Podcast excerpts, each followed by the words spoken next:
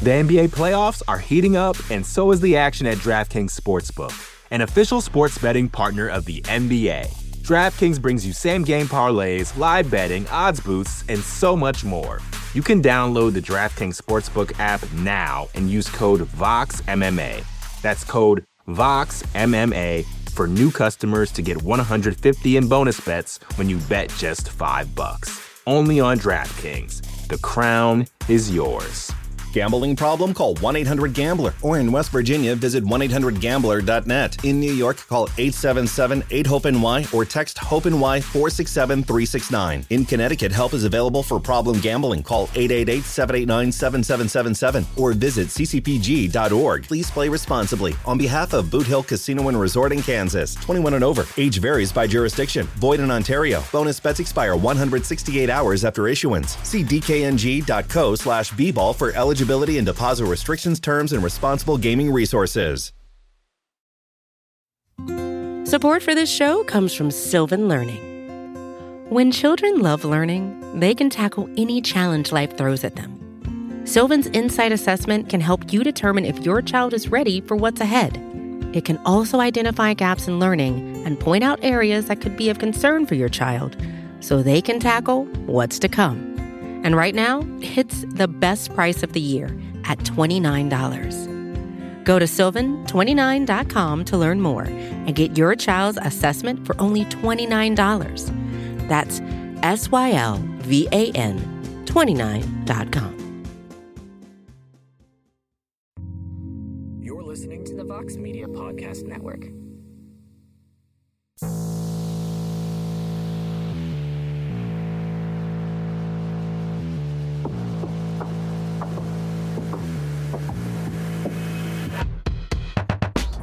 What is up, my friends? What a day! What a day! You having a good day, guys? Fantastic. What a lovely day. It's a, a great damn day. You know, I was real down late last week. Uh, and Jed, you really tried to make me feel worse in the moment, too. I was feeling pretty deflated. I'm watching another Phoenix Sun season here just crumble to ash in my hand. But you know what? We are back, baby! In Devin Booker, we trust. I'll follow that man to the ends of the earth. Uh, but I digress. This is the MMA Fighting Ranking Show, by the way. It's it's the hope that kills you, Shaheen. It is the hope that kills you. Oh, that hope is so alive. As a now. long Let's time Georgia football go. fan, let me tell you, for most of my life, it's been the hope that kills you. Uh, I I know that pain well, and I embrace it right now. We're in it. We're in the thick of it.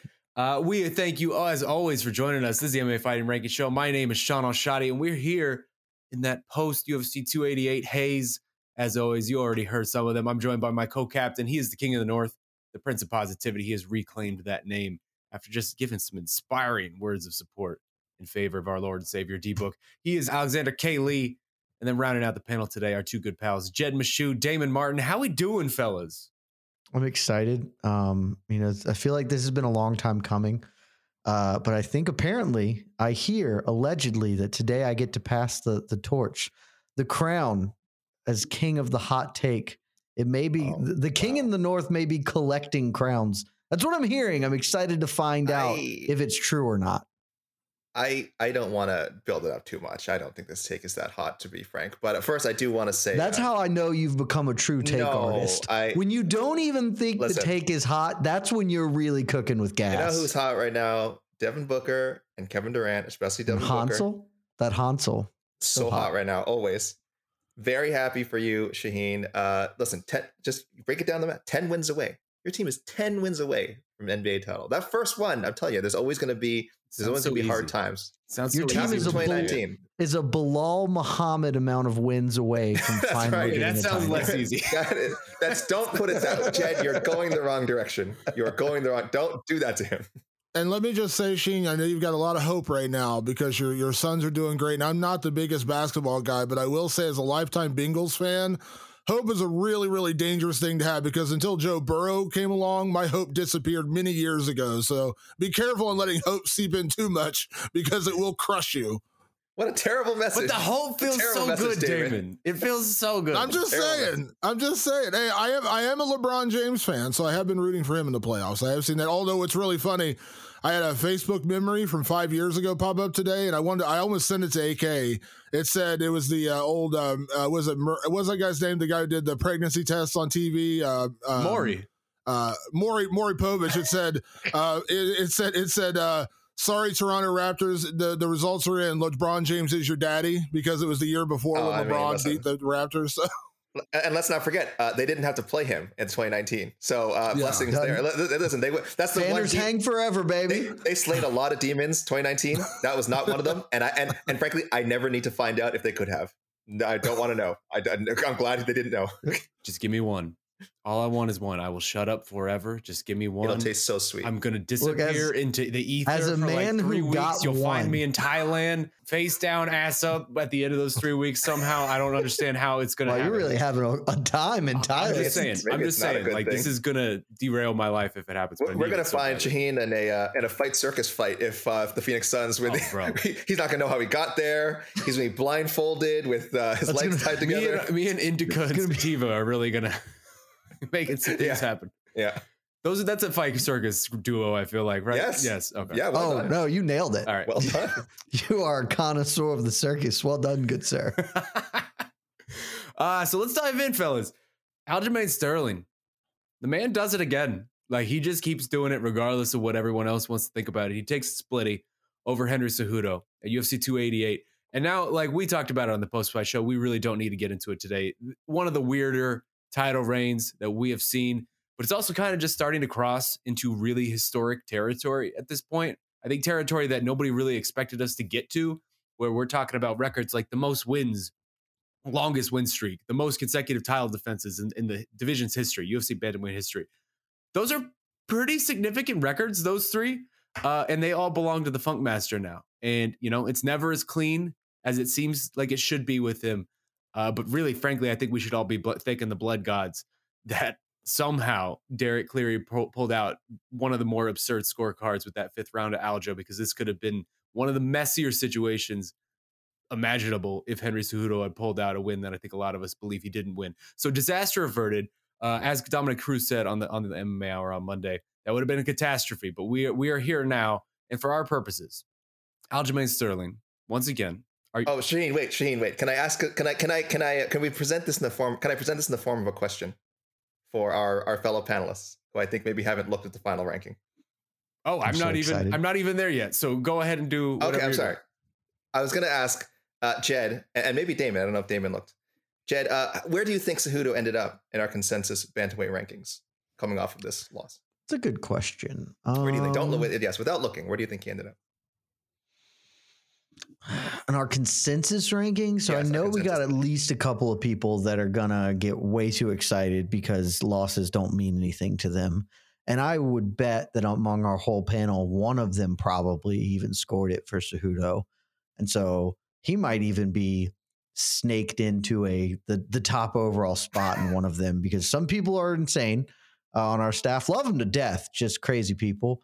Uh top five. Let's say top five. Damon, did you look at the consensus ranking? I looked at my rankings uh, Okay. just to make sure. Um, consent. I did. I, I I only I only know my rankings. I didn't look at the other ones. Um, I would say top five. I would say number five would be good, only because Sandhagen's off a good win. It'd be harder. You know, it'd be it'd be harder to jump him. Uh, Merab, obviously. Jed just Um, looked. You I'm absolute sorry. hero, AK. I take it that All you right, just all right, looked Shaheen, all right, Shaheen, Shaheen, do you want to? Okay, I'm sorry, I didn't mean to interrupt your intro. Now that we've got this uh, guessing game out of the way, would you like to properly introduce this segment? You, you you did the work for me, AK. I was gonna say Aljamain Sterling, our unanimous top bantamweight this month. So Uh-huh. instead, let's talk about Henry Cejudo and where he fits in. Um, He, let me tell you something. He ain't number two. he's not number two. He ain't number three. So He ain't number four. I and he respect it. coming- I and he ain't number five. I he ain't respect number it so much. I'm just saying. He ain't coming five. out of Saturday, it felt like there were a lot of real questions about whether he'd even fight again at bantamweight. That lasted all the two days. He's already called out Merab. We know at least for now he is in this division to stay. So, question: Where does he fall? Right? Where does he fall as a bantamweight? He ends up deb- debuting at number six this month for us for MMA fighting. So not in the top five. He is behind Aljamain Sterling, Merab, O'Malley, Sandhagen, and Petr Yan. So I'll just throw it right out first. Damon, how's that sound to you? Do we screw up by getting him at number six? Uh, no. I, the only one I would, the only one I would, I would kind of quibble with is Yan, just because Yan's off. A, you know, Peter Yan's off a couple losses, and the last one was kind of an ugly one to Merab. But no, I don't. I don't really have a probably five or six is pretty much where I think he would land. I mean, again, O'Malley's on a win streak. Sandhagen's coming off a big win over Chito. Uh, even losing in a close fight to Aljamain still isn't a win, so you don't get to just jump right in there. So yeah, I think I think five or six is pretty right. Um, based on where they're at. Like I said, the only way you could even argue is maybe Dion, but again, he lost. So how can you really argue with him going anywhere? Um, so yeah, I think six is about right.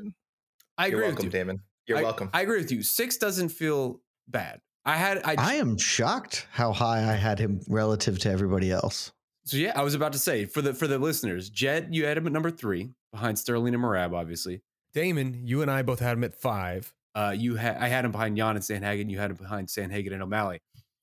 And I'm avoiding somebody in this whole conversation because then there's AK, the so-called prince of positivity. You didn't have Cejudo in your top five. You I didn't have Cejudo in your top 10. You didn't even have Henry Cejudo in your top 15. You had Henry Cejudo so unranked entirely. So I just want to open the floor. Before I even get to AK, you two gentlemen, thoughts on this? I support it so much. It's I wish that I had that take. I wish that I had that level of take in me. Um it's just great work for, from AK realistically. Like he didn't win. He didn't win. Who were his relevant wins at bantamweight? I'm sorry. Mar- Marlon Moraes, semi-retired, or at least should be retired. TJ Dillashaw was at flyweight and he headbutted him. And also TJ Dillashaw is retired and he didn't beat. No, I'm with Dominick Cruz. Who is Okay, AK's actually, number 10 no. bantamweight? That's actually questionable. As I as I talked through it, I don't have Cruz ranked, so I support it. But the fact that AK does have Cruz ranked, a little more sus. I will say a little more sus.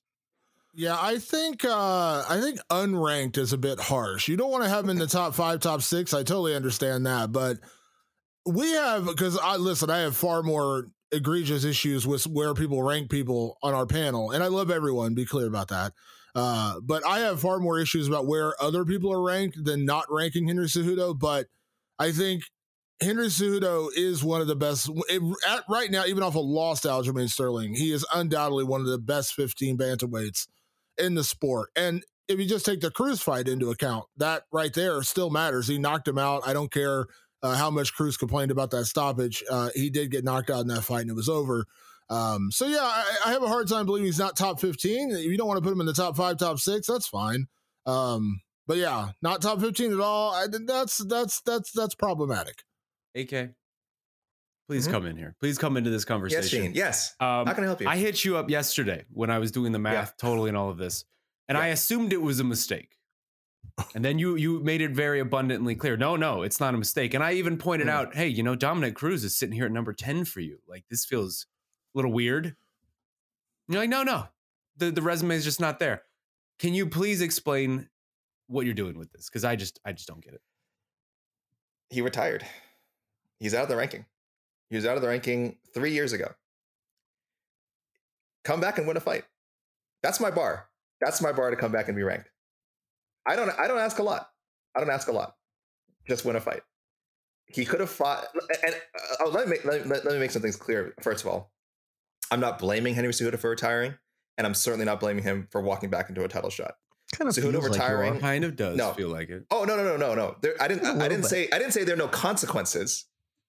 I said I don't blame him. I don't hate him for it, but there are consequences to actions. Him retiring in 2020 was super smart because we all know he was not getting paid what he's worth. For a guy who's a former Olympic medalist, uh, I shouldn't say former, an Olympic gold medalist, the youngest in history, an MMA prodigy, or was the youngest in history. Damon, who, who's a, Uh, Jordan Burroughs. Jordan Burroughs. Kyle Snyder. youngest- Kyle, Kyle Snyder. Snyder, thank you. I'm sorry. Kyle youngest. Snyder. Yeah. the youngest now. Uh, but incredible pedigree coming into MMA. Uh, super prospect. Everyone says me a future champion. Uh, lives up to it. Two division champion. And I'm sure he was making very good money when he retired. But the the the the the uh, the explicit reason for his retirement was, you know, the, I will come back if the UFC makes the money right. They never did, I guess, until recently, or he just got that itch to compete again. So, so and he came back. So I have no problem with the retirement. I remember being very supportive of it, like disappointed because I wanted to see him fight more, not because I was like, oh, he's he's abandoning the game. I was like, man, I just Henry Cejudo's a really good fighter. I really want to see him fight more. So so that part sucked, but it wasn't like personal against him. Uh, I was a little irked that he was you know was calling for a title shot and wanted to skip the line. But if you get it, you get it. So I'm not mad about that. He just got a championship paycheck coming off the couch, and and and now he's right in the thick of the the uh, you know discussion again as one of the best bantamweights in the world. I understand he took the champion to a five round fight, and uh, were it not for one scorecard, would be the bantamweight would would be my number one ranked. So the performance speaks for itself. Okay, it was it was a, it was a very good performance. Um, but he didn't get the card. He didn't win. He did retire. He was removed from the rankings. Why is Dominick Cruz over him? Because Dominick Cruz has fought since then. There's a lot of guys that have over uh, over uh, Henry just because they fought. They fought. They've been winning fights. I, I, I get it that those the wins over Munhoz and Kenny. I'm talking about Dominick Cruz. Not like super That memorable. Casey Kenny wins. win was real. That was a that was a real good one. He won. He won. He won. He won a fight of the night with Pedro. He won. He's winning fights. That's all I ask. Stick around and win fights. I was. um I'll, I'll mention two more things first. Uh, I was, and, and obviously, I had to prepare for this because I'm like, okay, I didn't realize I would be the only one not to rank him until I looked at the. We were doing the match. How did you not realize you would be the only? I thought one? someone not else to would be- be I thought someone else would be with scorecard me of being this. the UFC champ. But he didn't. get Also, it. he was within one bad score Yeah, of being true. UFC But he didn't champion. get it. He didn't if get it. He if lost. Derek Cleary didn't suck at his job, I mean, he would have been sucking at his job at a different, Different portion. just to, to bring it back, to bring it back to just my original, like I had all the- these other explanations, but the most basic thing is if you retire, just come back and win a fight, and you, you can have a ranking.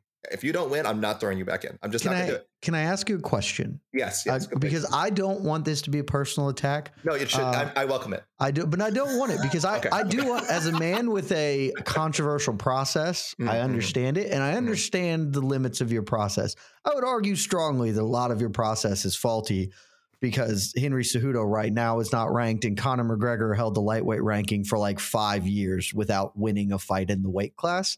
But neither here nor there. My Also could question go to simply. Jorge Masvidal, Darren Till, Kelvin Gastelum, lots of examples, but they I love how you just didn't bring up Tony Ferguson because that one would have hurt your Listen, soul, but you could add he- Tony Ferguson He was in. fighting. we don't need to he, make it. he he was fighting. He wasn't winning, but that's wasn't not the point. I have one follow up question, and this comes from a good place. AK, you say come back and win a fight. Okay, if Henry Cejudo had come back and beaten, who's the worst bantamweight on the roster? Trying to Oh, think. let- hold on. Let me. I, I can tell you that right now. I have. Who if he had come back and beaten Aaron Phillips, 0 and 4, who might not, he might not be in the roster yeah, anymore. if he I'm came pretty sure back he and beat Aaron Phillips, Mhm. where would Henry Cejudo be ranked in your rankings? I would rank him. He would be in the rankings. I would put him back in the top 15. I would like to just suggest to you, um, in as kind a way as possible, that Yes. perhaps, you know, take this next month when you have a minute, you know, don't Mhm. spend too long on this. Maybe just reflect on if if you believe that a pro, that a process wherein Henry Cejudo Mhm. taking three years off, beating nobody currently really relevant outside of the Dominick Cruz win, and Mhm. Cruz probably shouldn't be relevant anyway. Different thing whether him coming back after that time and beating Aaron Phillips or random contender series dude, put it that would put him into the top 10 versus almost beating the current champion doesn't get him any love at all. Yeah. Whether that is reflective of of the top of this division and, and what you would like to espouse. Just just something to consider, maybe reflect on your Yes. process and think if maybe there are better ways to go about things or just some tweaks to make. Just some That's Can I- That's a. Can I also a fun can I throw out can I Go also ahead, throw Dave. out one little one small argument real quick just to that point? Mm-mm. Win a fight. It's about winning the fight, right? AK, that's what you say, right? Winning the fight. Correct. Correct. Okay. Why then do you have Alexander Volkanovski ranked number one pound for pound over Islam Makhachev, even though he lost to Islam? Islam beat him. Oh, Wait, do I? Yeah, oh, he's pulling out receipts. I got receipts. You got Oh, I him. do You got know him. You got. Alexander You got. I'm You got sorry. That's different. That's You got. not even in the same. That's not even the you same got weight Ng- class. You got the same- that's a whole Ngannou. other uh, You got discussion. Ngannou ahead of Makhachev. I'm just saying, like if it's all about wins and losses, you got Volkanovski number one, but he lost to Makhachev. Makhachev. That's that's not even the same. That's not even the same weight class. I'm That- just that's- saying, that- if I- wins and that's- that's losses fine. matter, why wouldn't that matter there? Why wouldn't the They guy do. who won the fight? They do, but I mean, weight class definitely matters. That's a whole other discussion. Look, That's a whole it's other- I'm very saying. clear that AK just does not like Henry Cejudo, This is not. and true. thus that is the I. I I don't like him, but that is not why I did this. That's that's again separate conver- weight class, separate conversation. Me not liking Henry Cejudo, separate conversation. Not ranking Henry Cejudo, separate conversation. They may seem related. They all may seem related, but they're not. Uh, the, the obviously the, the whole Aaron Phillips example, you know, it's an exaggeration. It's a fun hypothetical, but again, we all know that's a scenario that would never happen. He would never be brought back to fight. So it's it's a it's a thought exercise. Again, if it happened, yeah, I don't. You can. I'm learn a lot would- from thought exercises, Oh, sure. I'm just love- saying, just I take some time and reflect. I If love you think that this process is leading Okay, to results that Listen, that if you we- believe are good, if and we if wanna so, go down- that's fine. if we want to go down the hypothetical road, uh, if we want to go down the hypothetical road, you can go. Well, what I mean, what if Marlon Vera had gotten the shot of Henry Cejudo? I think he would have put on a great fight against against Aljo, and then would would we have ranked you know Marlon Vera higher? Like like for me, it's Yes. uh, we would have, and we you know maybe we would have. Yes. The thing is, I think- I'm, I'm I- unclear where you're going here's the with thing. this No, no, no. Here's the thing. I, I cannot reward Cejudo just for the screwy matchmaking. Again, it's not his fault that he got this opportunity. It's great that he got it and he fought very well. But I hated the process of this matchmaking. I hated it, but when the fight was announced, I hated it when the fight was being discussed long before it was announced. I don't have to like justify. But no one's use, asking like- you to put Yeah. him number two. Okay, No one's asking you to put him number five. sure. No one's asking you to put him anywhere. But you don't think he's better than I don't know, Ricky Simón? Jonathan Marti- Jonathan Martinez, my number 14th ranked UFC heavyweight. Uh, uh, sorry, bantamweight. Yeah. Uh, song. Saeed, Saeed I'll Nurmagomedov, say, my number, Jonathan, my number Jonathan 15 Martinez is not your number 14 ranked bantamweight, by the way. No, that is in that is in the UFC. Just Oh, in the UFC. Oh, that's it, what I'm saying. it, Listen, you had in got it, got it, Bellator. Got it. You had in Got Bellator. it. Got it. Got it. Got it. I can't even believe we're talking about Henry Cejudo. I'm not putting him above Patchy Mix, Rofi, and Stots, guys who've been putting in work. No, no, this, he's not. He's not. That's what I'm saying. If you had in I understand, and I accept he's your process, top 20 AK. right now. If He's you are if you are comfortable with this, then I'm comfortable for you. I am just politely suggesting maybe rethink or at least consider that maybe this isn't a, what you were going for. Listen, that your I'm a process has led you astray. listen. I'm a fair man. I'm a fair. I, I am may- maybe the maybe the fairest man in the world. I don't know. I, if- I don't know how you. Usually, the fairest Listen. people in the world say statements just like Yeah. that. I don't know how you can track that sort of thing. No one's keeping a list, but I'm saying if someone could if there were a list, I'd list, you there. would be on it. I'd be higher than Henry Cejudo is in my ranking in my bantamweight rankings. Let me put it that way, which is uh, which is easy because he's not there. Um, Look, and I'll also mention Shaheen the uh, the polls, the polls that I ran because again I'm a fair man. I'm glad you brought I'm up a man. Some some I'm a say the man. fairest. Some say some would say the fairest. I'm a, but I'm also a man of the people. I'm a man of science. I'm a man of many. You're a man of polls. So my, my personal poll, I uh, through my Twitter, which you know, whatever has only a handful of followers. Uh, where do you place Henry Cejudo in the bantamweight rankings after his performance, UFC 288? Uh, top five, 60, pretty strong, 67.5% right now. Pretty strong. Okay. Uh, only only 8.3 have him unranked. So not looking great for me. Uh, worse on YouTube. Worse on YouTube, where we had a much, much, we have at least at least 20 something thousand people voted.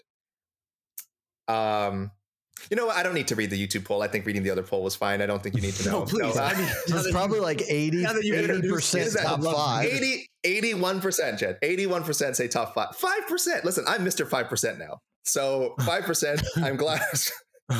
look, I'm glad. look, look. We don't need to belabor this. We don't need to belabor this. There's a Uh, reason. can I ask one more question? I, I do have one more question for AK Please. on his process. I welcome. I welcome questions. This Sure. is uh, when you're a man of I'm, science. I'm here to questions. learn. Out That's loud. the thing. I'm not attacking I'm AK. here to I teach. just I'm so here to teach. I just want to make sure that I have this right because it, it sounded like one of your, if not your primary argument against, was you didn't believe in the process that got Cejudo to the title fight, and you didn't want to reward him for essentially being catapulted into a fight ahead of ahead of schedule. Yes, and getting the chance to take the champion to the limit, which I th- I, I feel other fighters in the top five or six could have done, but yeah, that's hypo- hypothetical. hypothetical. I'm sorry. Go on, please. That seems very insane to me. To, to, Oh, to say this is kindly like, Mhm. did Mhm. it? I don't know how to really react. Fighters get fights they don't deserve all the time. It happens almost like on a monthly basis, and I don't feel like that ever plays a huge role here. And more to the point, on the other side of it, like it feel that feels a bit asymmetrical. I'm trying. I'm going to talk my way through the thought process here because I don't have this. I didn't have time to like write down how to say it or whatever. It's just like Yeah. you you are not going to reward fighters for taking opportunities that any fighter would say yes to, but you are sort of de facto punishing every other fighter who doesn't get opportunities, even when they should. Belal Muhammad, for uh, I guess maybe Belal isn't the perfect person since he just got an opportunity, uh, but maybe we can use this as a segue. How long has Belal Muhammad? Where is Belal Muhammad in your rankings? He's number four in your rankings. He's now number four. Now number four. Prior to that, where mm. was he prior to this? He was number seven. Okay, number seven, and that's even coming off the the Sean Brady win. A man who had been, as you say, putting in the work, but is not getting those quote unquote screwy opportunities from the UFC. You're not elevating them either. So you are just punishing fighters both for taking good Ah. opportunities and not See, winning, and is, for not getting good here's, opportunities. here's your all. mistake. Here's your mistake. Here's your mistake. Uh, a fair question, though. Thank, thank you, young man. Thank you. Um, Henry Cejudo is not being punished. He didn't lose anything. He never had a ranking going into this fight. He's not being punished. AK, Nothing when is being seven taken of away. us do a thing and you are the one that Uh-huh. doesn't do a thing, it I don't know that you can argue. I being made my ranking This- without independence. Listen, It also just is sort of a binary. Yeah. wait a Like, he's not now. Losing objectively anything, let but us he's not. let us Look, hold on. look, let us look, not look, call hey, the balloting process. In the, we do not. We look do at each not other. need to we are an independent panel. We are We are 20 minutes We do not in. look at each other's. We are Okay. 20 minutes in. We do not need to belabor this. There's a We should. reason we have an eight person panel. It is Yeah. so we that I have gotta get to the women's bantamweight talk, AK. I have a PowerPoint. Di- Well, is there a way we can, like, the people, the podcast listeners can we'll, see we'll it? make it a Can we- visual pod on Spotify. Okay. And Thank we'll, you. we'll figure out all the, the bells and whistles on that. Eight Okay. person panel. There's a reason we have eight people so that occasionally when somebody goes off the reservation, their opinion doesn't matter a ton because it's outweighed by seven other opinions. so it works out in that favor. Real quick before we move AK, on. your opinion always matters. but this time, by the way, oh, but this time he's not in the top five. That's true. You me. did single handedly hold him out of the top five. So Whatever. congratulations to you. One uh, one rogue panelist has consistently held Francis Ngannou out of a top pound for pound spot for like two years. You would be happy to it's learn not even that the Francis worst. Ngannou is in that rogue panelist is pound for pound this month at number at number twenty, but he's in there. He finally he finally did it. Moving on up. Casey finally broke, baby. Uh, la- real quick for you gentlemen before we move on, Merab versus Henry. Do you like it? Because I actually really like it. I think it makes a lot of sense for everything that's going on in this division right now. I I love it. it. I hate it. Oh, Damon, Conflict. I hate it. please. Why? I hate it. Why do you Share, hate? Why do you hate it, Damon? what's the ba- What's the downside? So here's why. for So- Well, here, let me throw this out there. I so, and I'm again, I'm being a little bit biased here. I had a interview a couple hours ago with a man by the name of Corey Sandhagen, and Corey to uh, to get AK on his side here. Corey basically said Henry was already gifted a title shot that he didn't really necessarily deserve.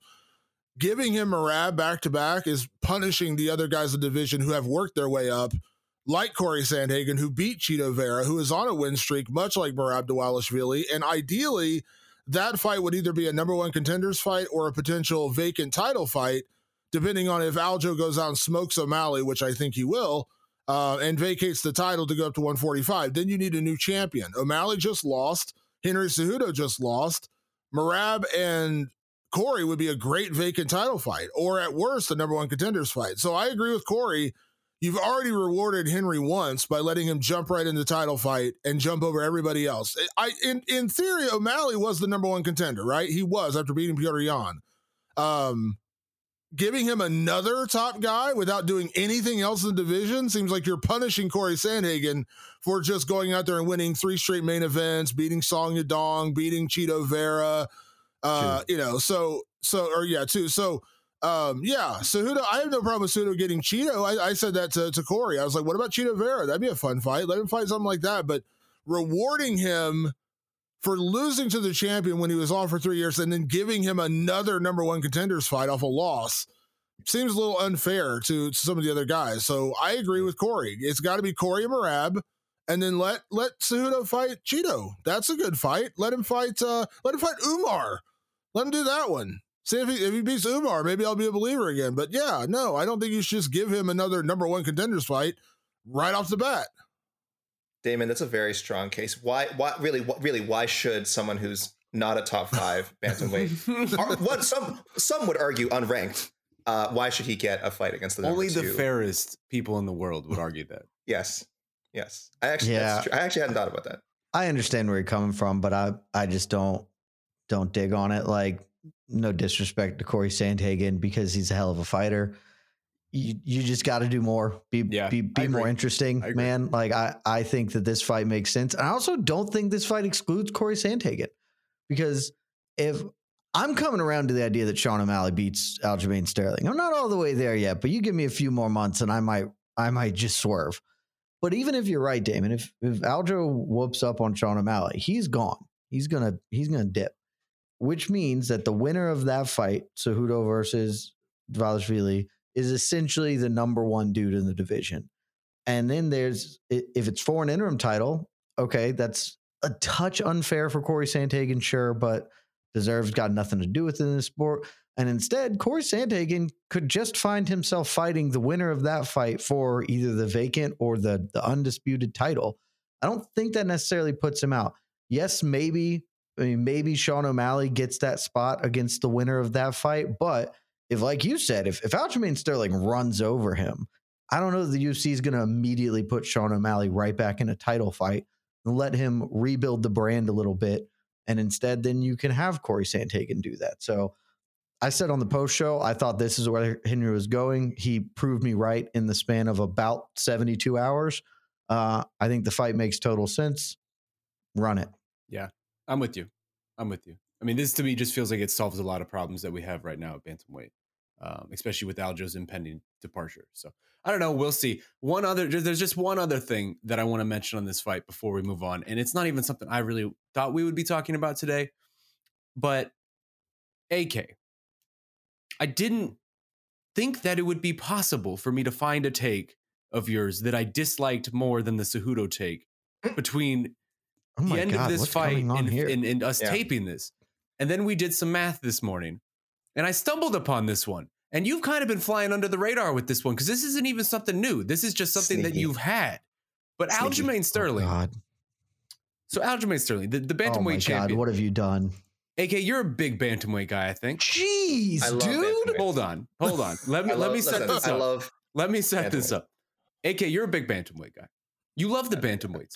well known. I think you're on record calling it the best division in the sport. I disagree Mhm. with you, but you do you. It's your world. I'm not going to stop you.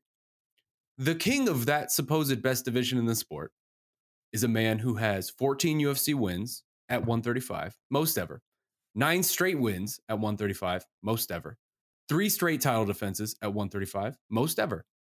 If you look at our pound for pound rankings, he is number seven behind Ngannou, Adesanya, Edwards, Jones, Volk, Islam, that order going up.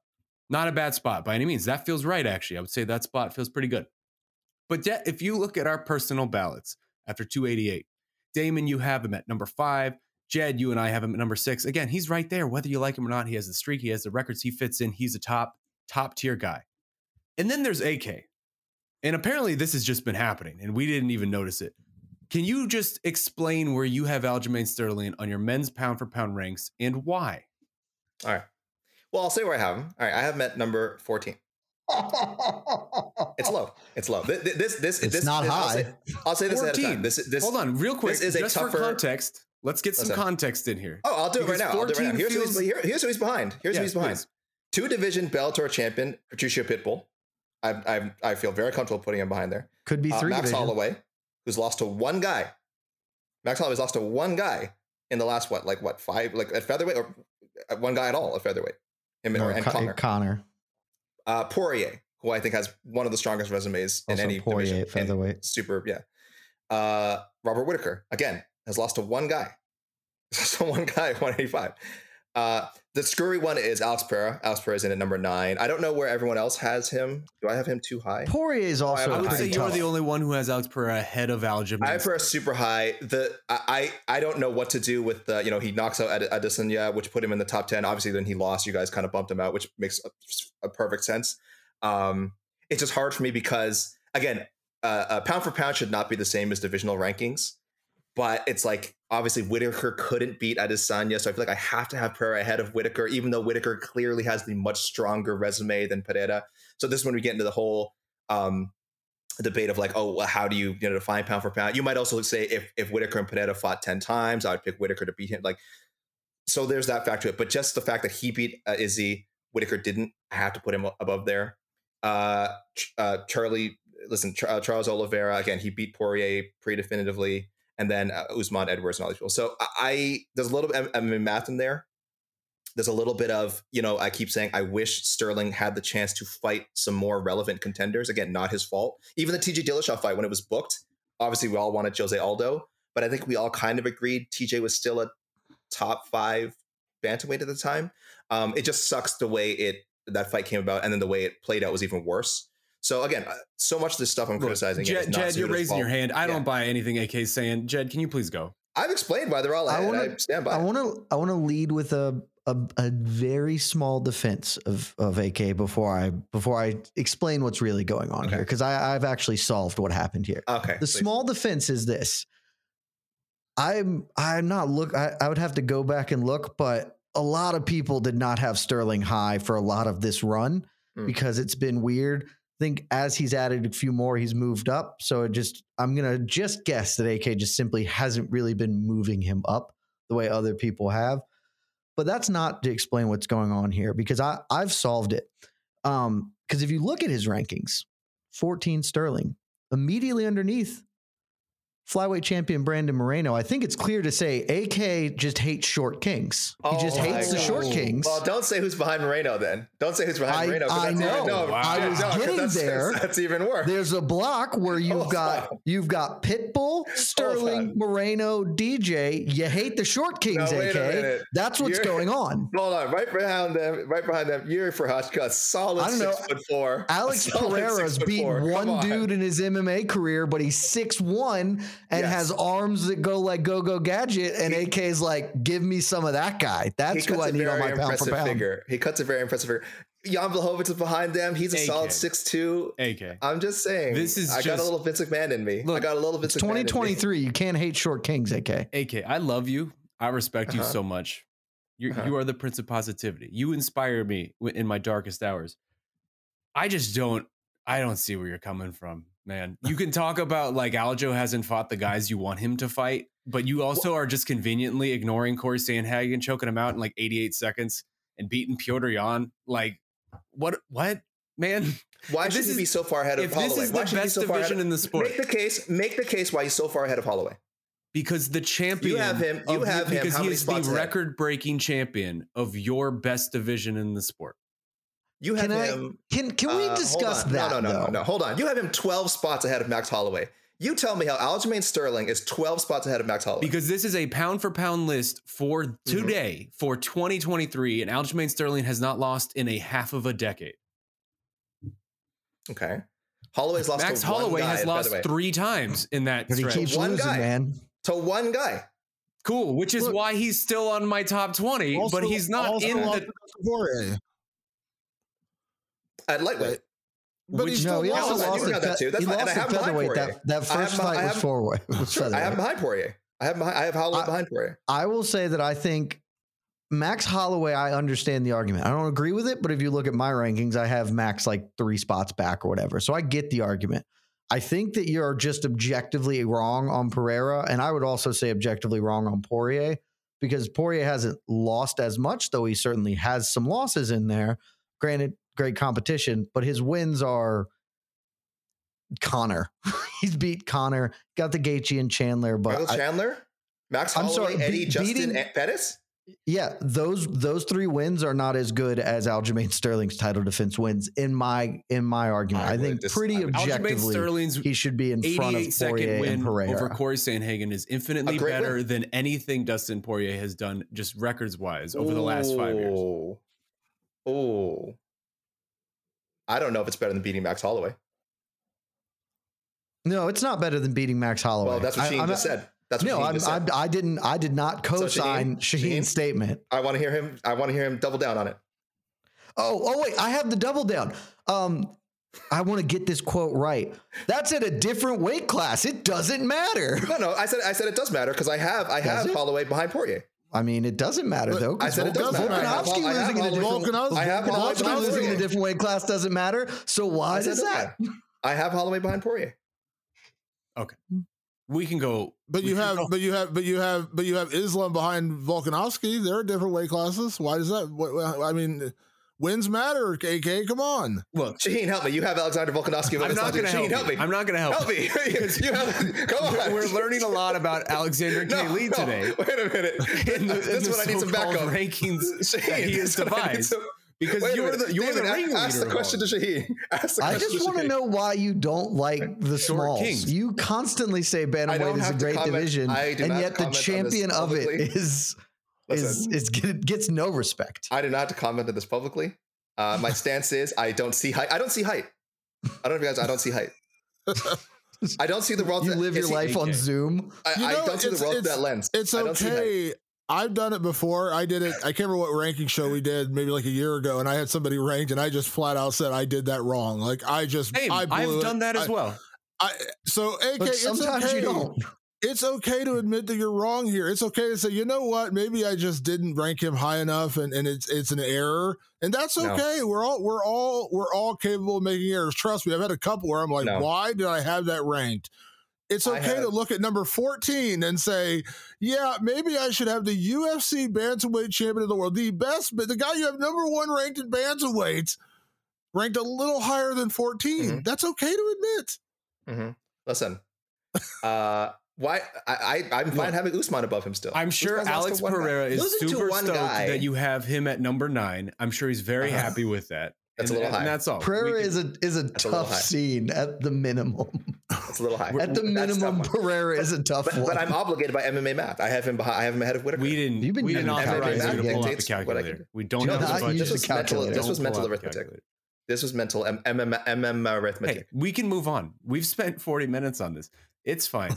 We've just we're learning a lot about AK today, and that's okay. I think that's Listen, okay. we let the people can judge me. They already have based on the two polls that I put out there. And now after they hear the show, they can.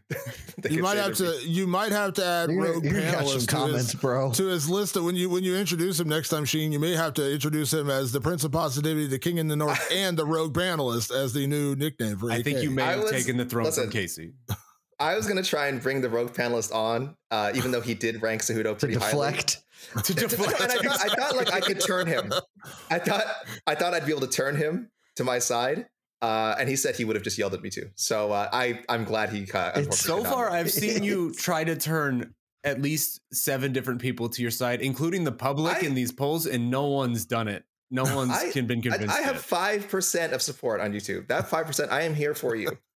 Those I, five do, let me percent start are reading. YouTube comments. I That gotta- is an They're ex- riding for you. I, I- I believe that's a defendable position. AK Sterling this low is Sterling's tougher. It's much That's- tougher. I, I, It's much tougher hopefully hang. It's tougher. Fortunately, no one's going to be mad at you because it's not like there are a legion of Sterling fans who are going to get Also up in fair. arms about this. You've picked so it way to, to mention- for it. way not to to mention, pick on, on the at-risk population. Astute listeners, go back listen to the segment. I I clearly explains my logic.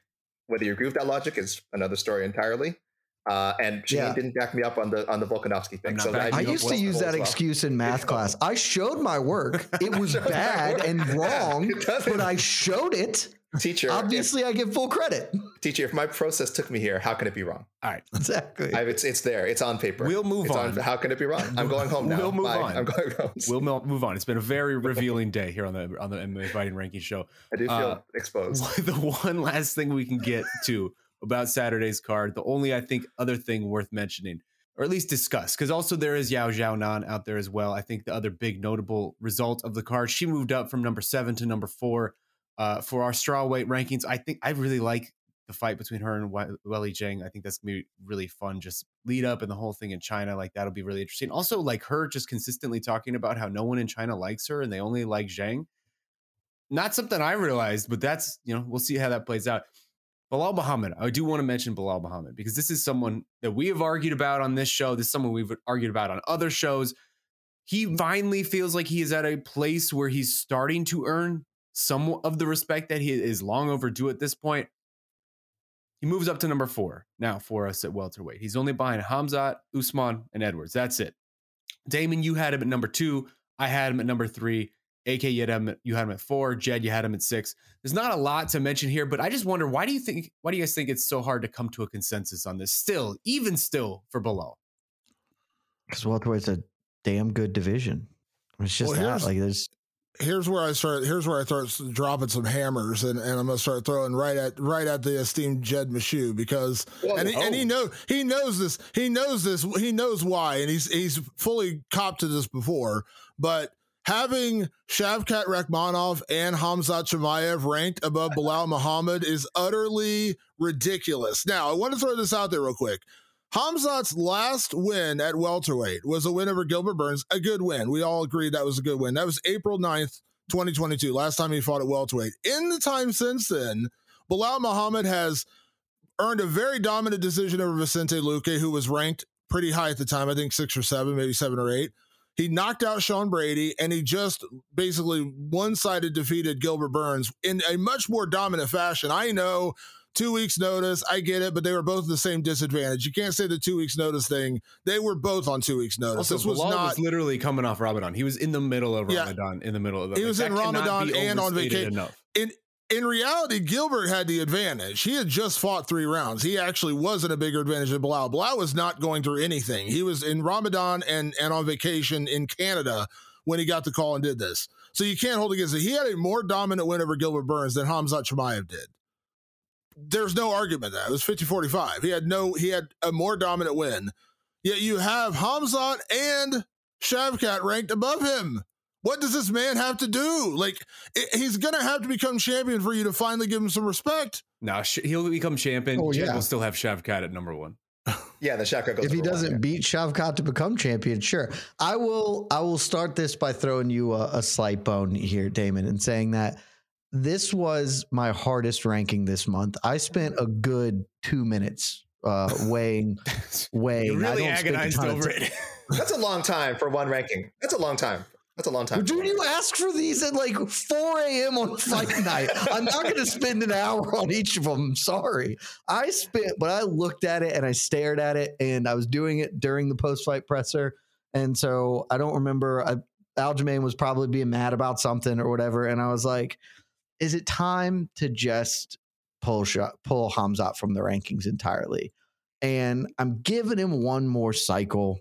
I think ultimately I'm just going to boot him from the rankings entirely because it feels like he's not coming back to welterweight, but I'm holding on hope because I thought that that's where he was going to win a title. So I I'm I could totally accept maybe I should have Belal in front of Hamzat because I'm expecting Hamzat to leave.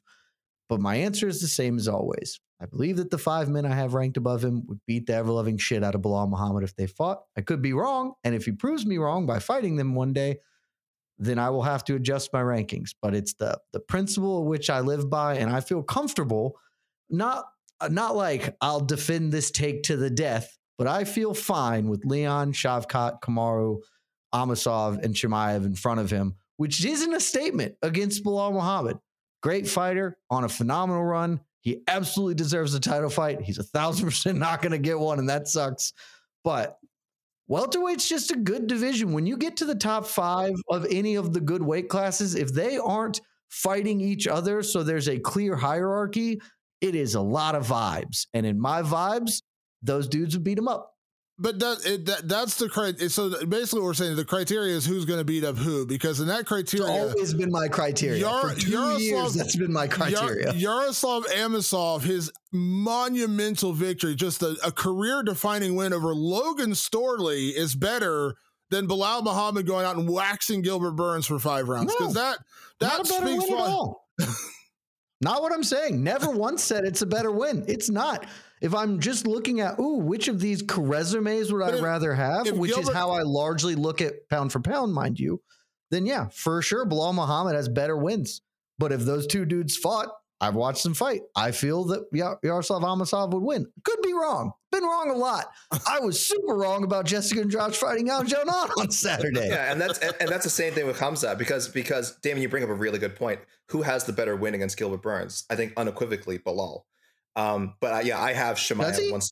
Yes, I think so. Yes, It was the it wasn't answer entertaining. It was the fight Sure. was way more memorable. The Chimaev one. Yeah, but, Chimaev but Gilbert, one of those fights happened sooner, and I will be frank. I think below like Gilbert Burns, I think is getting old. Now I can't be sure of that, but he looked old against Jorge. Sure. It is it's better to beat people before other people beat them, as Colby Covington found out in his career by just cleaning up Kamaru Usman's scraps or whatever. That's something Like to you- factor in You just was- got to do that. And so, Right. yes, if you are if if you're taking all context out of it, thousand percent, Belal's win is is cleaner than than Hamzat's win. I also I am not at all enough. sure it's better because I think Yeah. that the Gilbert Hamzat fought was much better than the Gilbert Belal fought. But, but, but they're close enough in time. I mean, 11 months, and 11 months in sports, especially combat sports, is a long time, but it's not like a crazy. It's, age or sorry, 13, overnight. excuse me, 13 months. Or I guess really just about a year. So 13 months crazy. and one a fight of the year war is I get it. It's a Look, for sure. I, I saw. Robbie Lawler Yeah, fight his whole career and he was dope. Sure. And then he fought Carlos Condit and that man was never the same. But I- I Sometimes still that just happens. A five round, 250 45. It's like, it's pretty impressive. That, that's that's it's that's that's the case that Damon's making. I totally understand that. Hamza screws up a lot because That's the thing is I I agree. Like if you Yeah. want to put him, Damon's Yeah. got him number two, and I'm not here to talk Yeah. shit at all about it. No. Fine with that ranking. I'm also fine with six. I'd be I would not be fine with anything lower than like I mean, honestly, six is probably about as low as you could reasonably go with him. Yeah. Maybe seven or eight, but you, you you and I are both using the same logic with Hamza. If he fought Belal, I would super favor, and at 170, I would super favor Hamza. So that's really why I just have one spot above. But if Chimaev, if, if you know, if you said like next cycle, we all kind of decide like, holy crap, is this guy going to fight at 170 again? And took him out. I am I'm probably Belal, gonna pull be him number, next yeah, cycle. Belal would be number three with me. He'd be number five with you. Um, this is kind of I don't want to too much of a tangent, but Hamza like has handled his inactivity so badly. Um, You think he was so? just wanting to. I mean, he the way he- today he's he his, was just his tweets He today. was tweeting up a storm today. So it's dumb. clear he Like- wants to fight. Like he Does he? He's, yes. You could tweet about it. No. Then how is he not getting a? What is keeping him from getting a fight? I think there he are internal there are internal politics regarding him I'm sure that, there are- are, that make he- it a little bit more difficult to book him than other people. Yes, but he never took responsibility for how badly he missed weight. No, how badly he Taking missed weight. You want him to this say I'm sport? sorry to you is what you want. I know at 279 he screwed up their plans and left himself without a division. Like that's that's true. Wi- the- No one knows whether this guy is 170 or 185 now. So he can say all he wants. Oh, I'm going to fight at. I I, I could take fights at either. Like we have to see it. So I do. I've got to put. I'm more. I'm normally pretty pro fighter. I got to put Oh a yeah, lot you of the blame seemed on very Hamzat pro for- fighter earlier. Yeah, that's her name. Hey, Who knows? no, you got to Um, remember, or I'll Hamzat is over six feet tall. Maybe he's just Yeah, at so six I feet. like so him. AK Oh. loves him. Yeah. AK is Pro totally I'm okay. sorry, with I don't- pro tall. I don't see the world at that lens, guys. I'm sorry. I don't know what you're talking about. I don't see the world at that lens. I'm height blind. Uh, I don't know if you've heard of that. I'm height blind. Um, I honestly, I didn't, I didn't see too much controversy with Belal. Like, I understand where people are coming from on all sides of it. I've, always, I've always been on the pro Belal side because I, I am someone that I like to. If you're out there putting in the work and you're just not getting the opportunity, like, I, it's hard for me to fault you on that. But ultimately, like, I'm just happy to see him be here finally because he's deserved to be here for a while, and he had to take the longest, most ridiculous road possible to get there and you know like i'm a tony ferguson guy so i, I can that's why I, I feel so deeply about some of these things because i've watched my guy waste his entire career doing this path. When you have one window and you got to make it, take advantage of that window it hurts that it takes so long for some people but i'm just happy belal's here he deserves to be here i think anybody any of these spots that we're talking about seem very fair i didn't see a lot of conflict uh, in the meantime let's take a quick break we got one other thing we're gonna hit on the other side The NBA playoffs are heating up, and so is the action at DraftKings Sportsbook, an official sports betting partner of the NBA. DraftKings brings you same game parlays, live betting, odds boosts, and so much more. Don't miss out as the NBA postseason winds down. And new customers to DraftKings can bet 5 bucks to get 150 in bonus bets instantly. You can download the DraftKings Sportsbook app now and use code VOXMMA. That's code VOXMMA for new customers to get 150 in bonus bets when you bet just 5 bucks. Only on DraftKings. The crown is yours. Gambling problem? Call 1 800 Gambler. Or in West Virginia, visit 1 800 Gambler.net. In New York, call 877 8 HOPE NY or text HOPE NY 467 369. In Connecticut, help is available for problem gambling. Call 888 789 7777 or visit ccpg.org. Please play responsibly. On behalf of Boot Hill Casino and Resort in Kansas, 21 and over. Age varies by jurisdiction. Void in Ontario. Bonus bets expire 168 hours after issuance. See dkng.co slash bball for eligibility and deposit restrictions, terms, and responsible gaming resources. Support for this show comes from Sylvan Learning. As a parent, you want your child to have every opportunity. But giving them the tools they need to tackle every challenge, that takes a team. Now more than ever, educational support tailored exactly to what your child needs can make all the difference. That's why parents have trusted Sylvan Learning for 45 years as the ultimate teammate in their child's educational journey, instilling in them a love for learning and a passion for reaching the next level. And Sylvan's Insight Assessment can identify gaps in learning and areas that could be of concern for your child. It's a 360 degree view into your child's learning that you can't find anywhere else and helps ensure that your child didn't miss something in school that might put them at a disadvantage in the future. And right now, it's the best price of the year at $29. Go to sylvan29.com to learn more and get your child's assessment for only $29. That's S Y L V A N 29.com. All right, we are back. Last thing of the day. Uh, and really, it's the only other big result that kind of snuck into this past ranking cycle.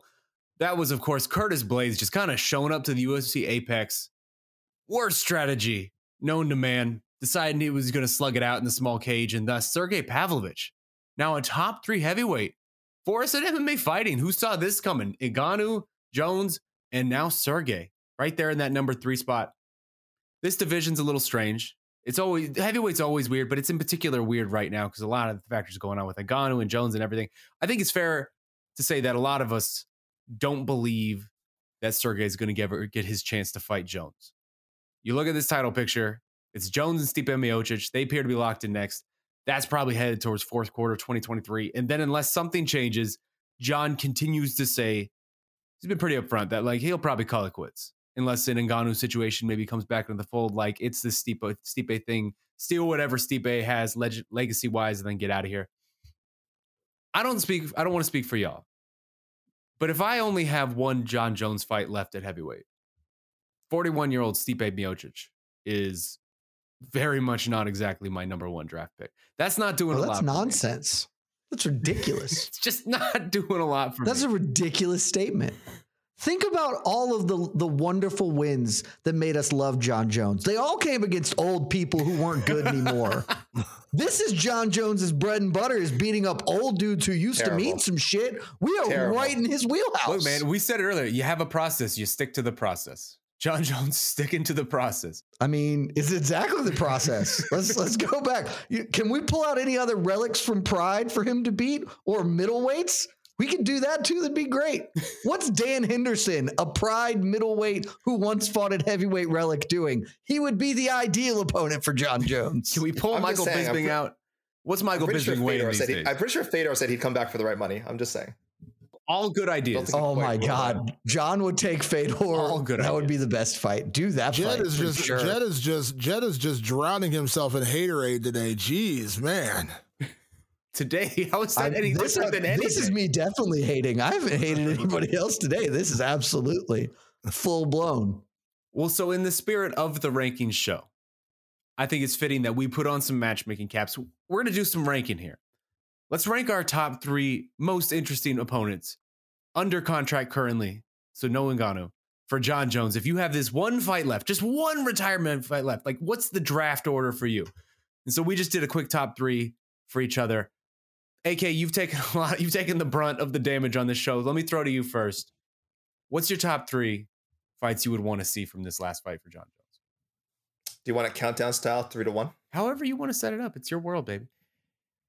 God, I don't even know if Stipe makes my list. He doesn't make mine. I'll tell you that. You know, he just got smoked. I mean, there's a part of me that still thinks like Curtis Blaydes is a fun match. It's an interesting matchup for him. Maybe not. I don't I'm know.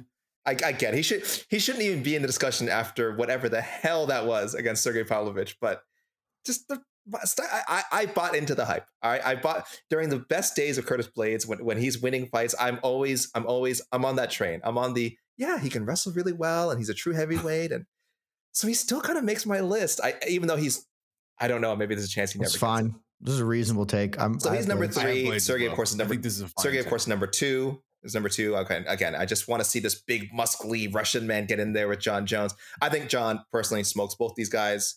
But again, if we're talking about just intriguing challengers, how can you not want to see Jon step in there with the friggin' Ivan Drago type Sergey Pavlovich guy? I don't know. It's again, does he want to? Does he care? Does he even know who Sergey Pavlovich is? I'm amazed he's never even mentioned him on, in a in a deleted tweet. That's a bad sign, but I still want to see it. Come on, guys. My number one.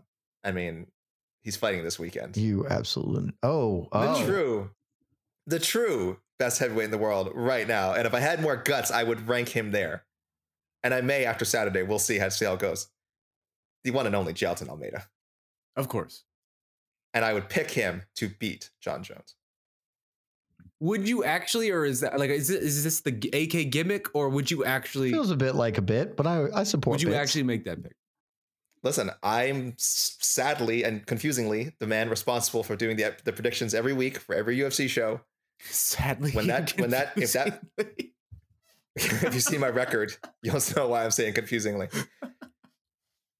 If that fight happens, I am telling you, I put I will put it in print. I will immortalize it on the internet. I will pick Almeida to beat him.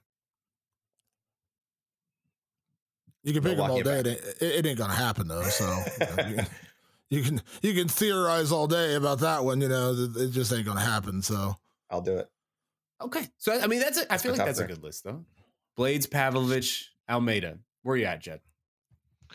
Uh, so I, I I didn't really rank them because I don't know the if it's just strictly the fight, like what the in cage will look like. Blaydes will be my number one still. Number one, Um, still even, even after all yeah, that. like it, Jon Jones isn't going to Sergey Pavlovich Curtis Blaydes. Like he doesn't have that in him. Um, I don't know what Curtis was doing. I don't think Curtis deserves it at this point. Certainly, um, and he's obviously the dumbest man alive with that particular game plan. But skill for skill, it's still the fight I'm the most interested in because of what Jon can do and what Curtis can do and how those things align.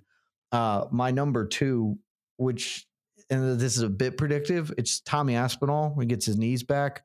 He can just do a lot. I think if I'm only picking one to actually watch in real life, that's probably number one, just because the scenes of doing that big title fight in London be really cool. So all of that. Uh, and Pavlovich isn't going to make my list um, because I know I I know how that fight goes. I'm extremely aware of what's going to happen. I have no interest in it. I think we are going to see it. I've been on the corner. I don't think Jon's retiring.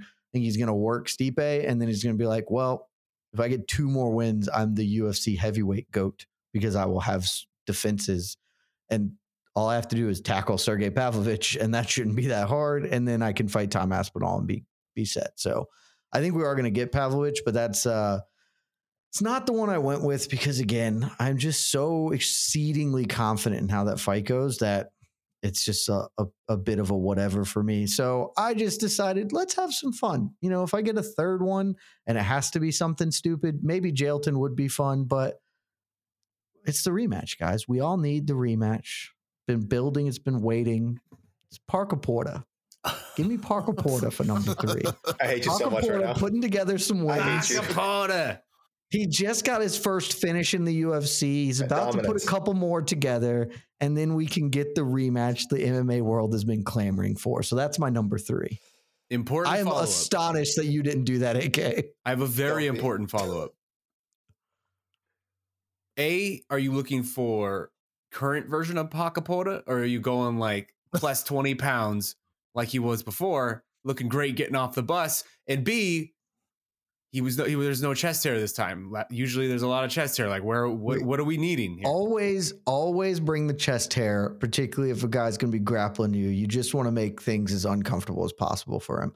Uh, I think we need trim, trim down Parker Porter. I, I don't think we can have the full heavyweighty heavyweight Parker Porter. Need need him to be agile, mobile, lethal in there. That that's what we need from Parker for this for this rematch. What are we? What are we doing? Dude, they're not Oh, fun fights for Jon Jones. When you said pick three, I was like, what? Because I don't give a shit about Sergey Pavlovich. Like, he's going to insta tackle him and murder him because I saw what Alistair Overeem, who is not nearly the top position grappler that Jon Jones is due to that man, he will kill Sergey Pavlovich.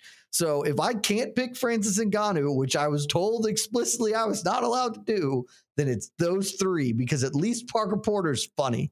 I do love because you this is consistent. I will say you've stayed consistent with this with this Pavlovich thing throughout this whole run of going back to the Overeem fight, and it's so it's it's really funny to me like how much that colors your perspective. of Overeem was bad at the time. That was five years ago at this point.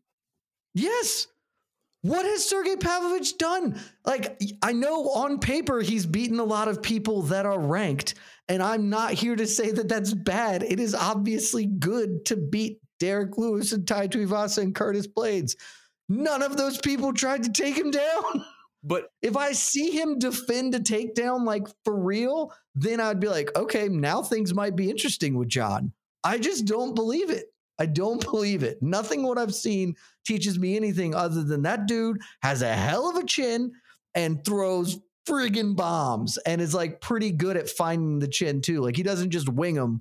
You know, he's not just chucking meat boxes at him. So not very good fighter, but I don't this is this run although resembling Francis Ngannou's surge up the top, is not nearly as impressive as Ngannou's was to me because like all of the commensurate parts of it are just worse. And I think Jon Jones would absolutely tune Sergey Pavlovich up. well, I agree with I agree with the Ngannou part of that statement. It's just it's very curious because you're you're very consistent, and I respect the consistency. Frankly, we're talking. There's a lot of consistency talk on this show today, and I respect it. This has been your process for Sergey I, the whole I might be the most consistent man in in the world. You know, if, if AK is the fairest, I may be the most consistent man. Well, you know, I've heard that. people are saying. A metronome. I, I have heard Yeah. people, people are have heard it. saying. Um, Damon, what are you, what's your top three for Jon Jones? Uh, boy, I tell you what, some of these picks. I Stand up for OH, I- Damon. Although I do, up for I, OH, please. I do, I do appreciate the the poor the the poor uh, uh, Parker Porter pick there. Sorry, I couldn't. You all almost you it. almost called almost it. did it. You almost it. said I did it. it. I, I almost did it. Almost did it. Uh, I do appreciate that one. Almost uh, appreciate that one. Uh, number three, I will go with uh, the fight that will never happen, but it is interesting. Jailton Almeida. Um, I think he is a future heavyweight champion. He's just not. He's not going to get there before Jones is done. I just. I mean, beating Jairzinho is going to be a good. You know, it'll be a good one round fight this weekend. Yes. But What if Charles Dino knocks him out? Wouldn't it be the Oh, funniest thing that's happened? And then they fighting Ruined might go year. offline for like an entire it- it 24 would- it would- hours if that happens. after what happened, after what happened to Andre Muniz, Jailton would be unranked so fast. Uh, that would be the end of him. Uh, All so I want Jailton, is for that to happen. God, it'd be Yeah, Jailton I made it number three. Uh, you will hear no uh, Tom Aspinall argument mine. He is he is to me what uh, Sergey Pavlovich is to Jed. Completely overrated. I am not a Tom Aspinall believer. I think he's barely top ten in terms of talent. Um, and I think he will get washed. I think he will get washed by a lot of good heavyweights. He'll win some too, but I don't think he's. I don't put him at the top of that list. I don't put him in there. Um, number two, surprised I'll be the only one on the panel to go this route. Number two, I will go with Stipe Miocic because Stipe is the biggest fight possible. Of with course. Ngannou gone, Stipe is the biggest fight possible. Um, I've always said Stipe's wrestling would be interesting to see how he matches up with Jon. He is a really, really good wrestler, and if there is any gas left in that tank, it could be an interesting fight because he doesn't have to worry about the one punch knockout power from Jones that he had to worry about with Ngannou. And and take that away, and and Stipe does have one punch knockout power, and we all know heavyweights stick around longer than anybody else. Heavyweights are good. Like at 38, you're in your prime at heavyweight. So I mean, Francis Ngannou is like, what is he? He's like, he's like 37, isn't he? Like 36, 37. So it's like he's in his prime and he's near that age. So heavyweights age differently. So Stipe at 41 feels differently than every other weight class at 41. So Stipe number two. And I disagree with Jed, number one. Ohio repping for Ohio. Got Of course, of course. And Yeah. and number one, I do go Sergey Pavlovich because he does he is listen, we're not gonna get we're not gonna get Francis. We all know that. We've said that. You're the uh, closest you're gonna get is the Russian Ngannou, which is Sergey Pavlovich, the guy who can put you out with one punch. And yes, I agree, his ground game against Overeem was atrocious, and chances are, yes, Jones will go out there and tackle him and just elbow him into the ground. But on the off chance he can shuck off a takedown and lend a couple punches on a guy who's never been hit as hard as he will be hit at heavyweight, I would be really interested to see how Jones reacts to that. On the uh, again, chances are he's going to just fly across the octagon and full on, as Jed said, body tackle Sergey Pavlovich. But on the off chance he doesn't get it done, he doesn't get the takedown, or Jones suddenly turns stupid and decides to kickbox with him for five minutes.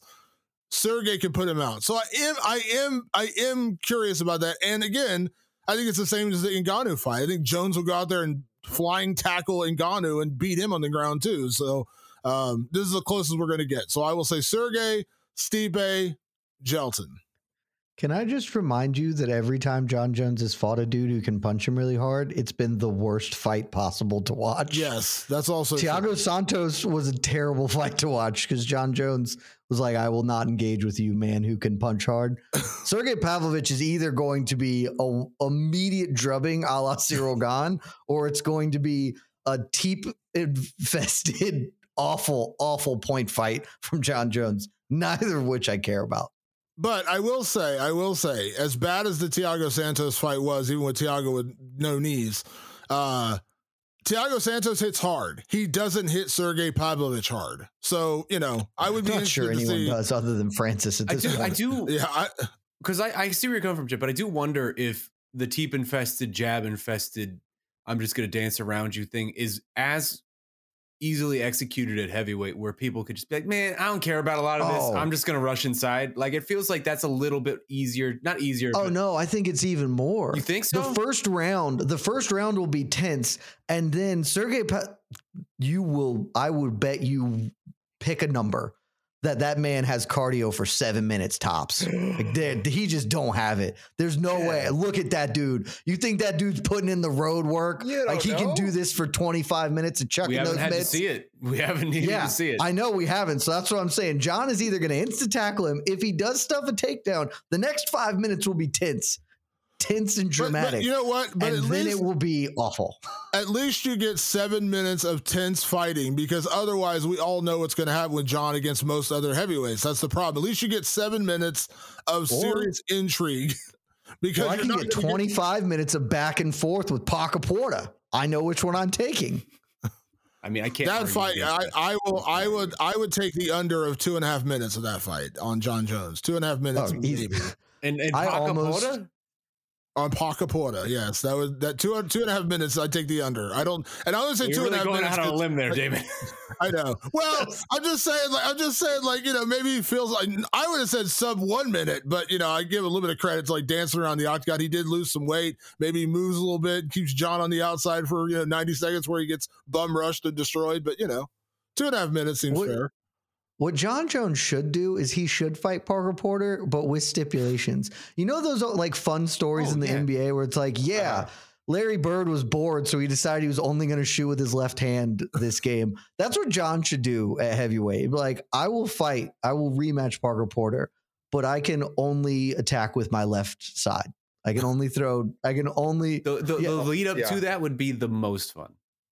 I know. I would have all the fun in the world. It would be so disrespectful, and then he would still rinse my man, and it would be great. He would still I'll be say like a, a minus 210 favorite. That If is a low number. higher, Yeah. The- I would best- hammer minus I- 210. the best part of the discussion like is and also somewhat sad though is like i i wish i hope jon jones uh, sticks around after the Stipe fight because like just talking about this with you guys like I, there are like i know we, we we we crap on heavyweight all the time but there are a lot of like kind of fun fights Really? at heavyweight for him not, not saying guys who are like huge talent I like, i disagree. get it Yeah, wait. you know no i like i would but i would love to see him fight tom aspinall i'd love to see him fight curtis blaydes i'd love to see him fight pavlovich like these are cool fights I find that interesting that that was your takeaway from doing this exercise because I was going to bring up Yeah. what my takeaway from doing this exercise Wow. was. I thought heavier heavyweight was more fun than it actually is. I think the reality of heavyweight No, is that heavyweight is fun. You just can't have good people in it. fair. And that's fair. I guess because I was bringing putting together my list, and everyone I I have on my list, Oh, we've already yeah. mentioned. Um, I had Blaydes number three because, like you, Jed, I think that in in AK as well. I think that matchup still intrigues me to some degree, but at this point, I have no faith that Curtis would go in there not being dumb. Like I, maybe he's He would probably pick the dumbest possible Yeah, outcome, like, whatever it is. if he if if I I, picked- know that Curtis is going to go in there and try to wrestle Jon, I that that would be my number one. I just don't have faith in that anymore. I picked I picked Curtis to. I thought Curtis was going to wash Sergey with the wrestling, and then he went in there and didn't do So any did, of it. so did In we all, David. cage. He didn't small stick to the game plan. And so that's why the- that's why he made the Kane I- mistake. I'm with both of you about Curtis. Curtis would have been my number one pick. I thought he was the guy to could give Jon Jones the toughest fight, but now I have zero faith in that because he couldn't go out there and secure, didn't even bother Yeah. going for a takedown. But And see, that that's also why I think. Jon's coming back.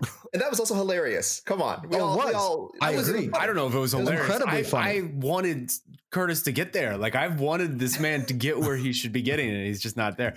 Uh, number two, I'm with you. number two for me was Sergey, and I part of me wanted to put him at number one, but I think I just I've known you too long, Jed, and you've like subtly inceptioned in my head this Overeem thing. And like I, I even my own self, I said this is five years ago, but I can't get it out of my head now whenever we talk about him. Because you're right, that fight, if you go watch it, it's incredibly bad and very revealing.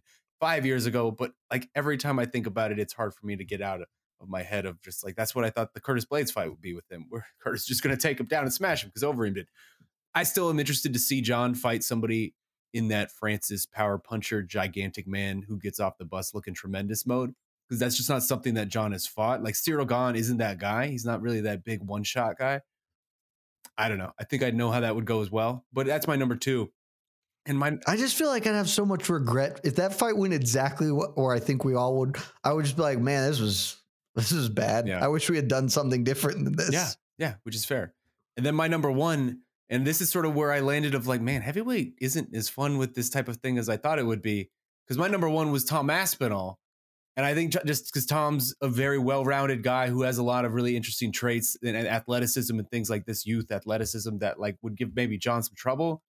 But like that's not, I don't know that that's getting me going right now. I like it. I'm in. I'm, I'm into it. I'm If Tom supporting the Aspinall comes back and gets a win, Yeah. I would be very into it. But guys. I'm back. You gotta This this conversation, this podcast, this co- podcast specifically, this episode has brought back the Prince of Positivity in me. I felt we've had some lively, non-judgmental discussions, and I'm like super. Ex- I'm like legitimately super interested, and I know he's probably not fighting more than twice. Um, and, and and the second fight is only if they can get Francis Ngannou to come back. But fighting, like- fighting three to four times. I guys. want you to be right. Jed. imagining- I well, want you to be right, like a- but I don't think you're Dude, if Curtis Blaydes had beaten Sergey Pavlovich and he would have had to fight Curtis Blaydes, no, because that's a high risk, low reward Didn't- fight. didn't he the- sign an look at the deal? rest of this ass of a weight division.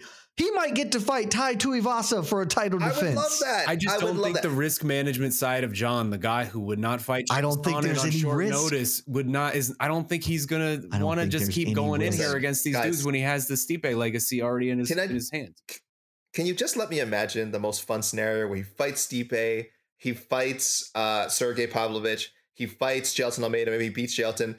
Francis Ngannou comes back, he fights Fran. Like, let me imagine this. Let me imagine the best of all possible worlds of Jon Jones being at heavyweight because But it- when you when I- you I- when yeah. you start when you start really digging into it though in terms of matchup and I understand like you can sit here and say like he you know he's not the same guy he's awful all those kind of things but realistically realistically when you talk about all the ways that Sergey Pavlovich can't fight Jon Jones and you talk about all the ways that it would be hilariously stupid to put him in there with Tai Tuivasa or any of these other guys who just have no chance whatsoever to beat Jon Jones tell me that at least at least even if it's two percent, that Stipe Miocic doesn't still stand the best chance of outside of you know getting caught with a haymaker by Sergey.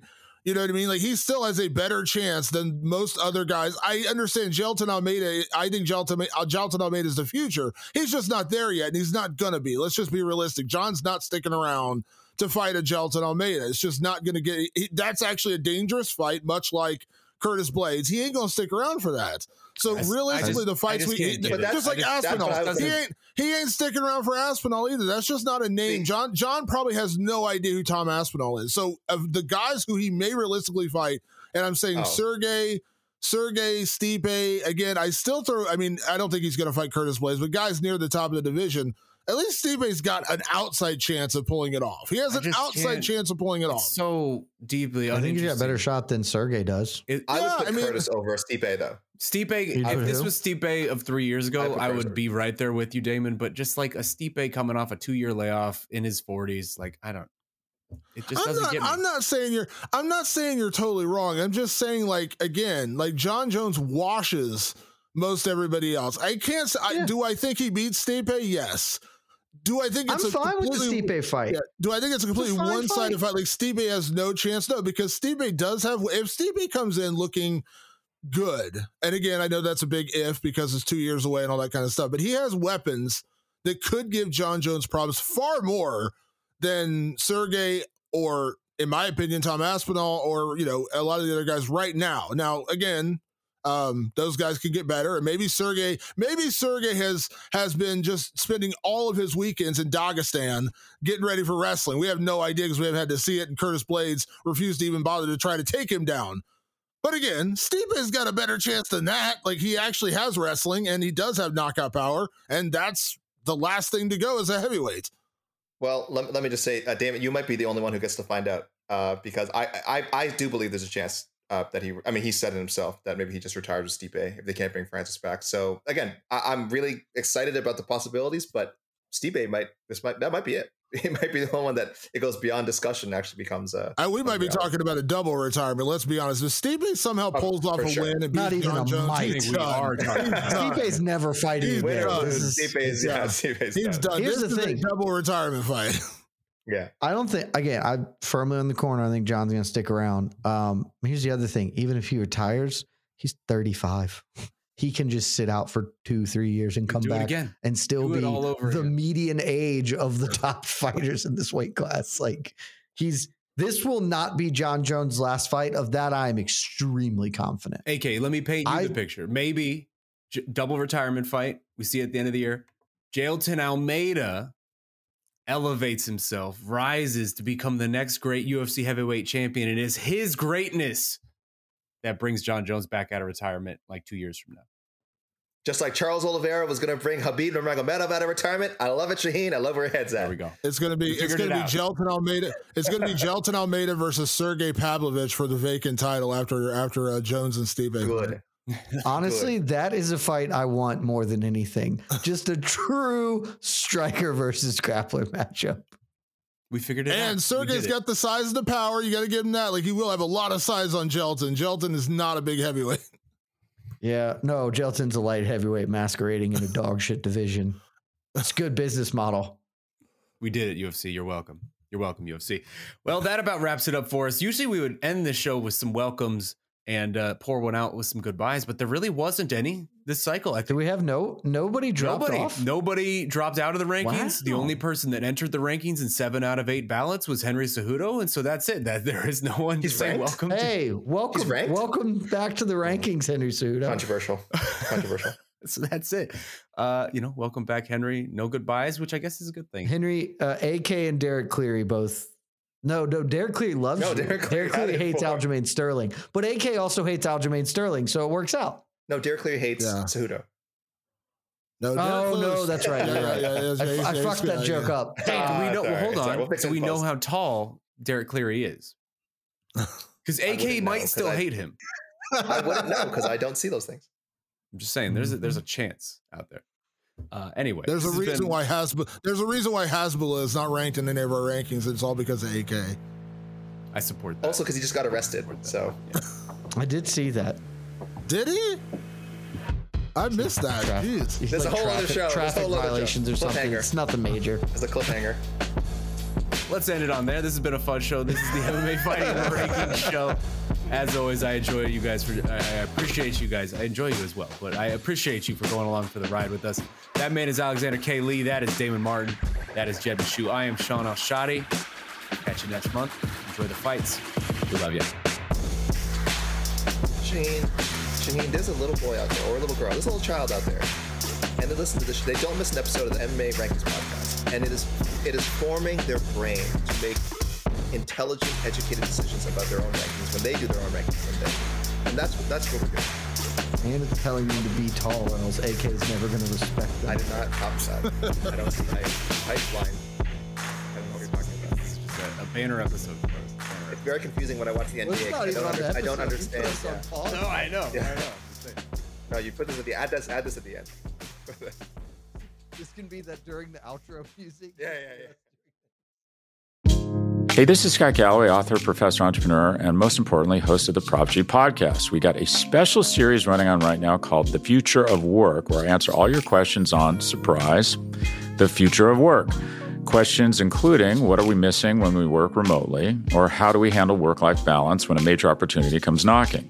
From the provocative to the technical, we're offering insights you won't want to miss. So tune in to the future of work, a Prop G Pod special sponsored by Canva. You can find it on the Prop G Pod wherever you get your podcasts. The NBA playoffs are heating up, and so is the action at DraftKings Sportsbook, an official sports betting partner of the NBA. DraftKings brings you same game parlays, live betting, odds boosts, and so much more. You can download the DraftKings Sportsbook app now and use code VOXMMA. That's code VOXMMA for new customers to get 150 in bonus bets when you bet just 5 bucks. Only on DraftKings. The crown is yours. Gambling problem? Call 1 800 Gambler. Or in West Virginia, visit 1 800 Gambler.net. In New York, call 877 8 HOPE NY or text HOPE NY 467 369. In Connecticut, help is available for problem gambling. Call 888 789 7777 or visit ccpg.org. Please play responsibly. On behalf of Boot Hill Casino and Resort in Kansas, 21 and over. Age varies by jurisdiction. Void in Ontario. Bonus bets expire 168 hours after issuance. See dkng.co slash bball for eligibility and deposit restrictions, terms, and responsible gaming resources.